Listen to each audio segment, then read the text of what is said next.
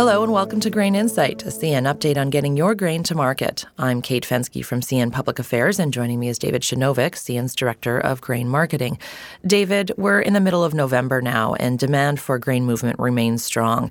Has the supply chain been able to fully recover yet from the derailment during the week of October 16th that impacted the main line? It's definitely taken time to work through the traffic that was held up by the derailment and over 70 trains were rerouted over the Prairie North Line to help work through the challenges associated with the main line going down, but that's just not as efficient as running on high speed main line. That issue's past now.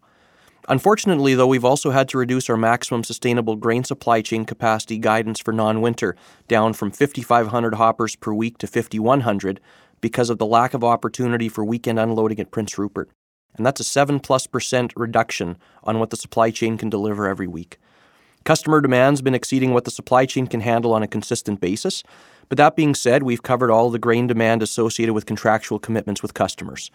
Products like the fleet integration programs, car auction, and other commercial products protect car supply for the customers that choose to use them, and some protect more of their book of business than others. Looking back at October, what did the overall results look like for grain on CN? Last fall's grain shipments on CN reflected all time record performance, and we've not been able to sustain the same pace this fall. That being said, CN was still able to achieve the third best October on record and the sixth best individual month ever for Canadian grain in spite of the mainline going down. And for Western covered hoppers in October, for bulk grain movement, CN averaged over 5,200 hoppers per week versus 5,900 per week in October of last year. Now, besides the issues I've already mentioned, the overall CN network is definitely being challenged by rapid and significant volume growth, especially in Western Canada. In fact, since the end of last year, our volumes in Western Canada overall are up close to 20%. And the speed and the scale of that increase has put a strain on crews and locomotives that we need to meet our customers' current expectations, no matter what commodity it is. David, with that rapid growth, when did CN start seeing that, and, and what is CN doing to address the strong demand?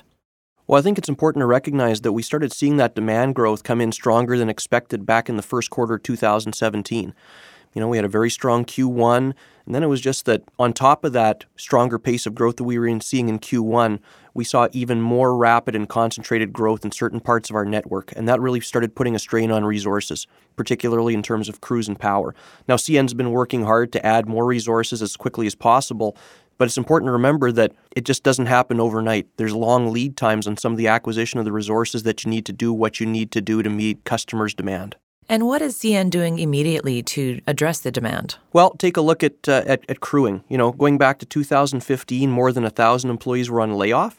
Now, hundreds of them have come back, but given the strength of the economy, a lot of those people have found jobs in other segments of the economy. So the return rate in terms of some of the laid off employees hasn't been as strong as expected. So it takes nine months at a minimum to recruit, hire, and train operating crews, you know, sometimes even longer in remote locations.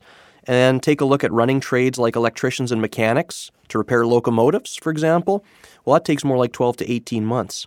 So, you know, to help with the immediate need for trained crews, we're providing financial incentives for current employees in high demand areas to postpone retirement or even to come back to work after recently retiring. And we're also buying out employees' vacation time, and doing everything we can to bring new employees on as quickly and as safely as possible into the railroad. And by year's end, over the course of the year, we'll have hired at least 3,500 people to meet the demands of the stronger economy. Thanks for your time, David. And thanks again for joining us. For more information, please visit cn.ca slash grain. Thanks for listening to Grain Insight, an update from CN.